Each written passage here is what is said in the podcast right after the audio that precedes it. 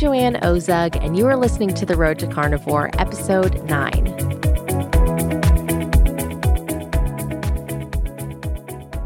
In this episode, I'm going to talk about what I eat on a typical day of carnivore. Even though carnivore is a pretty specific way of eating, there are many different ways that people do it, and I've been getting a lot of questions about what meats to eat, when to eat, are spices okay, what about dairy? And you'll get a better picture of all of that and then some in this episode. Okay, so I wake up around seven, and because I'm fat adapted, I basically never feel like eating first thing. There's no compelling reason to eat non-hyperpalatable foods when you're not hungry. That's part of the beauty of food your body understands. And a lot of days, I'm not hungry until at least eleven or so. My most typical breakfast is eggs and bacon. This is just about the best breakfast I could ever imagine. I was actually thinking recently about how when I was a kid and my grandma came to visit, she would always make eggs and bacon for me and my brothers, every single time. And I just think now, Grandma knew what's up. She lived a long life late into her eighties, and I think she probably knew that cereal was a nonsense way to start the day. I rotate through all of the cooking styles for eggs: scrambled, fried with a runny yolk, omelet, soft-boiled, steamed. But my favorite is a crispy fried egg and tallow, where the edges of the egg white get all frizzled and crisp, but with a warm runny yolk in the center. I dip my bacon into the yolk. That's some glorious fat-on-fat richness right there. And then I break the egg into bite-sized pieces with a fork and toss it all around so that the egg white is coated in the yolk. And then finally, I finish the meal by licking any leftover yolk off the plate. For the bacon, I order a pasture-raised, uncured bacon that I love and link to in the show notes. I roast a couple trays at a time in the oven. That way I'm set for the whole week and also have bacon on hand for snacking. As far as lunch goes, sometimes I eat it, sometimes I don't. Yesterday, I didn't have breakfast until noon, so I didn't eat again until dinner because I wasn't hungry. That was a two-meal day, not really on purpose, but because it worked out that way. Other days, I'll have lunch at maybe two thirty or three. It all just depends.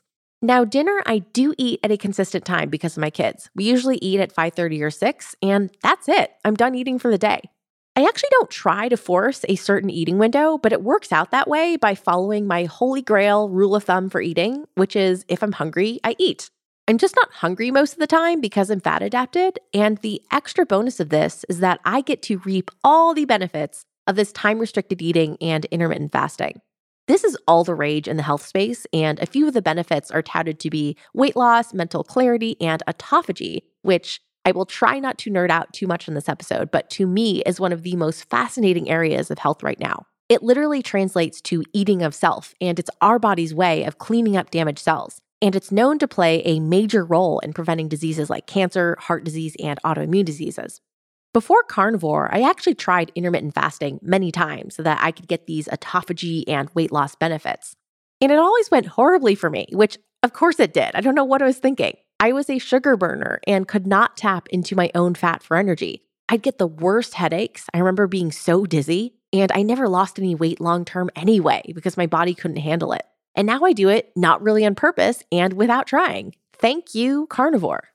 As far as what I eat for lunch or dinner, I usually have steak once a day. It is the greatest food of all time and never gets old. All I do is season it with salt and sear it in the pan and grass-fed tallow. And I usually just buy whatever steak is on sale at the grocery store. Ribeye, strip, sirloin, porterhouse, whatever looks good. Another lunch or dinner I do a lot is grilled burger patties. Ground beef is cheap and easy to make, so I buy a ton of it and grill six pounds at a time. The magic of six pounds is that that's how much my grill fits. I would probably make more if I had a bigger grill because burgers are a lifesaver for reheat and eat food that you can just have at the ready. Even though it only takes ten minutes to make a steak, some days that is too much to ask. Burger patties are always just so reliably delicious and convenient. A lot of carnivores lovingly call them meat cookies. It's good stuff. Steaks and burger patties are my beef mainstays, but sometimes I'll do a roasted tri-tip, just cook it to medium rare and slice it thin. I do short ribs a lot, just throw them in the slow cooker or smoke them. Chuck roast is great, it's cheap, and all you have to do is throw it in the slow cooker overnight and it shreds like a dream.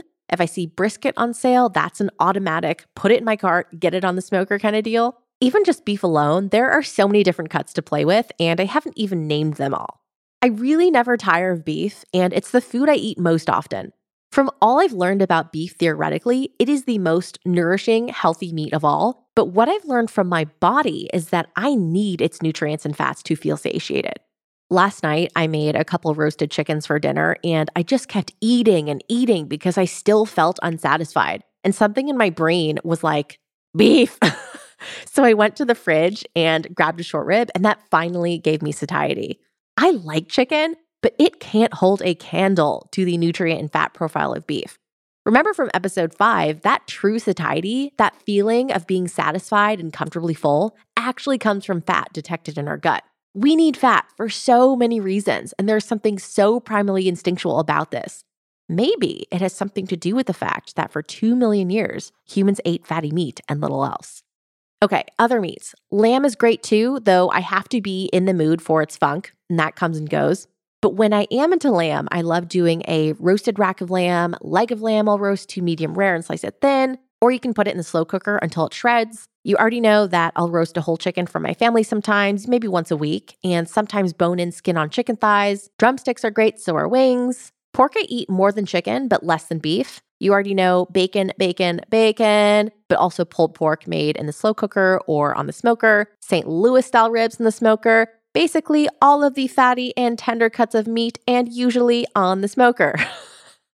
I have a Traeger, which is a pellet grill, and you literally put anything in it and it makes it taste good because smoke tastes good. Actually, when I grill and my hair smells like hickory or maple wood, I can't say I don't like it a little. In addition to meat, I do eat seafood occasionally. It's great for variation, but it is expensive, so I usually only splurge for special occasions. Side note, carnivore doesn't have to be expensive. I'm going to do an episode later on cost, but you can totally make it expensive if you're buying a lot of seafood and pricey cuts of meat. But I love clams, shrimp, salmon, octopus. I mean, really anything in the seafood case, except for oysters.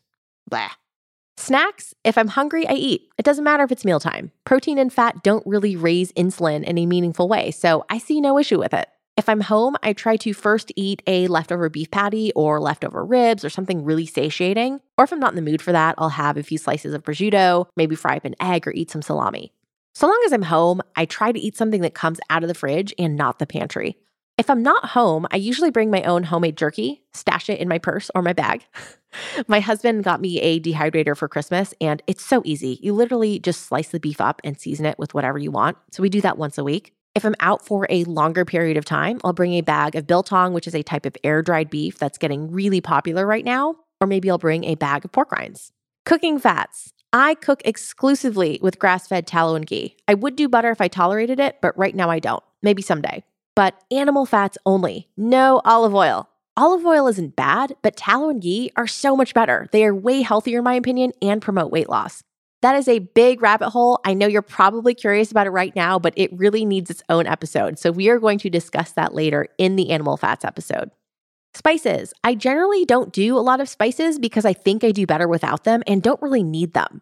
A lot of spices are nightshades and contain toxins in varying degrees. My avoidance is more of a theoretical thing than something I've actually tested with a proper thirty-day elimination protocol. In the beginning, I used spices freely because I needed that flavor variation when I was transitioning. But at this point, a lot of times I'm just eating meat with salt because I don't think foods like steaks or whatever really need more than that. I do go out to eat sometimes with friends or family, and of course there are spices in those dishes, but it's pretty small amounts. If you're just starting a transition to carnivore and eating more meat, I don't think it makes sense for most people to limit spices. Maybe if you've been carnivore for a while and are still having gut problems or gum problems or other issues, then sure. But otherwise, no. Or maybe as a compromise, you can prioritize dried herbs over spices, which tend to have less toxins. For salt, I always salt to taste, and I use Redmond's Real Salt. It's an unrefined ancient pink salt mined in Utah that has lots of trace minerals in it and no microplastics. I also make my own bone broth from time to time. Basically, anytime I cut the backbone out of a whole chicken or if I make short ribs, I always save the bones in a bag in the freezer, and when it's full, I make a batch. One last piece I'll mention that's big in carnivore is the whole organ debate. Some people say you should absolutely eat organs, and some say it's not necessary. I would like to eat them sometimes, but I've tried all the tricks for making things like liver more palatable, and I just can't get past that flavor. Some people love it though, which I'm kind of in awe of that, to be honest. Maybe I'll get there someday, but I think some people in the carnivore space overstate the importance of organs. There seems to be evidence that you can definitely overdo it. And many carnivores don't eat organs ever and are thriving, but I'm still feeling this one out. I do take organ supplements occasionally, maybe once every one or two weeks, but nothing significant.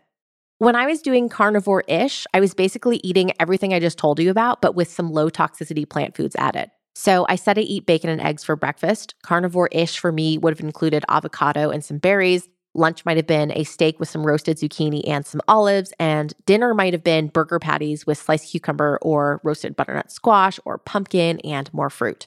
Snacks, I would nibble on a few dates or eat some plantain chips, dried mango, and of course, all the meat snacks like jerky or pork rinds. So that's about it. I hope you got a better idea of how this looks day to day. If you have more questions, feel free to contact me via my website, the road to carnivore dot com. Otherwise, I will see you next time. Thank you for listening to The Road to Carnivore. Make sure to subscribe wherever you listen to podcasts so you can receive new episodes. See you next time.